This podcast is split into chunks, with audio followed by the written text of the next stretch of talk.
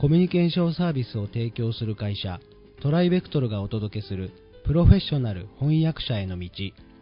このポッドキャストでは将来翻訳者になりたいと考えている方々のためにプロの翻訳者になるにはどうすればいいのか何が必要なのか現在注目のトピックを交えてお届けします。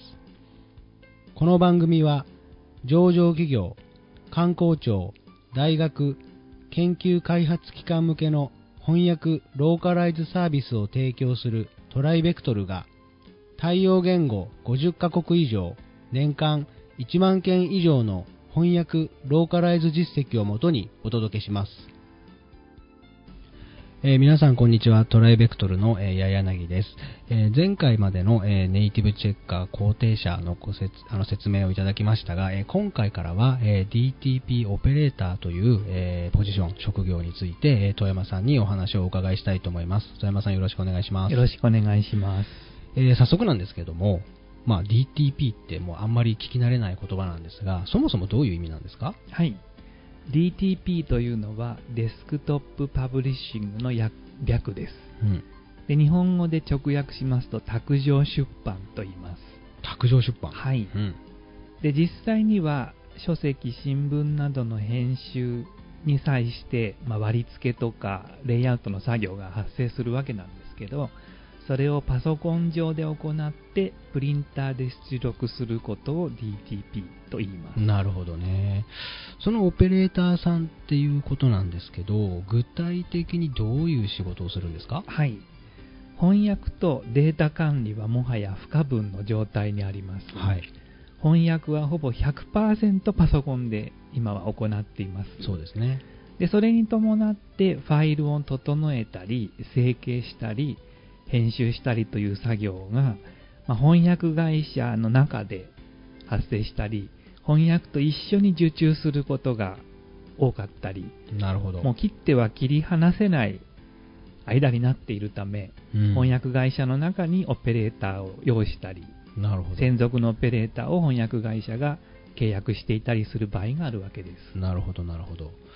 その、えっと、具体的にどどういう作業をするんですか？はい。えー三大ビジネスソフトを例にとってお話ししたいと思いますが、まず、翻訳で最も使われるソフトといえば何だと思いますか、うーん、やっぱり、ワードファイルですかね。そうですねうんワードです。はい。で、日本語が普通に横書きで書かれていて、特に箇条書きも、えーフィールドも設定されていないファイルであれば、普通に上書きすればまあ問題はないわけです。はい。ところが最近は作表されていたりう、んチャートが挿入されていたうん。り、はい。画像が挿入されていたり、リンクが貼られたり、貼られていたりするわけですね。そうですね。よく見ますね。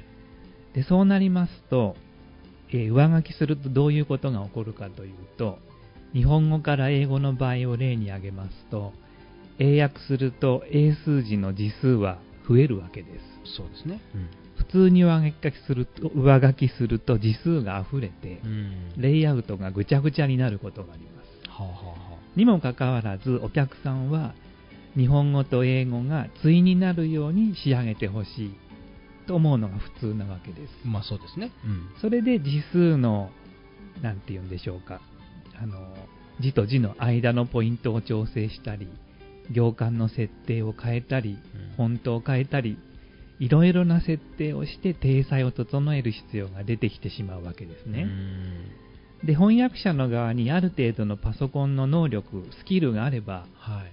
問題はないんですけども、ワードというのは一般に普及している割には非常に複雑なソフトで、とてもあの利口なソフトですから、はい。手に負えなくなってしまうことが多々あるんですね。うんそれでそういう場合に、とりあえず上書きを翻訳者がして、後の仕上げを DTP オペレーターがすることが多くなっています。ああ、なるほど、なるほど。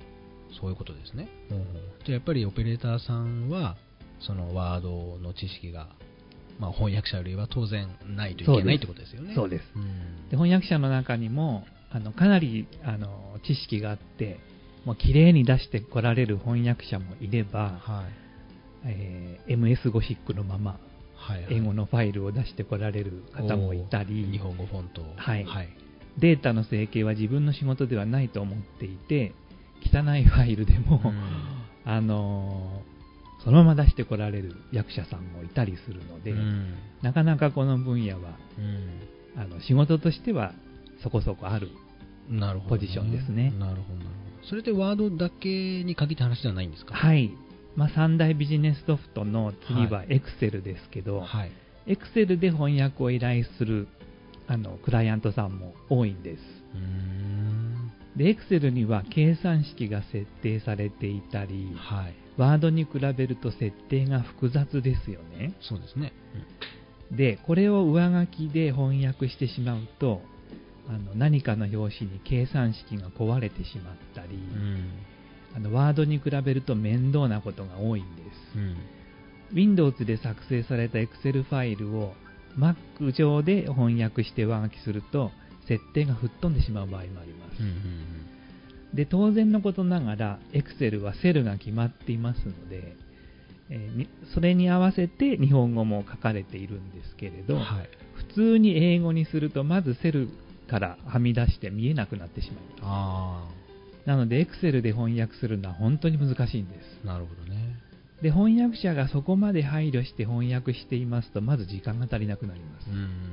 また翻訳者にそのスキルがない場合もありますはい。それで Excel の場合もやはりオペレーターさんの登場を願うわけですねなるほど。なるほど、なるほど。そうするともう一つのパワーポイントの方も結構大変なんですすね。このソフトも大変あの普及してきましたけれど、はい。難しいソフトで、はい。DTP オペレーターさんの仕事のかなりのウェイトをパワポが占めていると思います。ああ、なるほど、なるほど。まあ、それぞれのソフトで、やっぱりいろんな特徴的な機能があって、やっぱそれを覚えていないとオペレーション、まあ、できないっていうことですよね。そうですねんまあ、その翻訳者さんの方には、まあ、どこまで求めるか別として、はいまあ、やっぱりできる方が確かに、まあ、仕事としてはお願いしやすいっていうことですね。そういうことですね。なるほど。ありがとうございました。えー今回またお時間になってしまいましたので、えっと、また次回も、えっと、そのオペレーターさんのもう少しあの別のアプリに関してですね、まあ、あの特徴的なところを遠山さんにお伺いしたいと思います。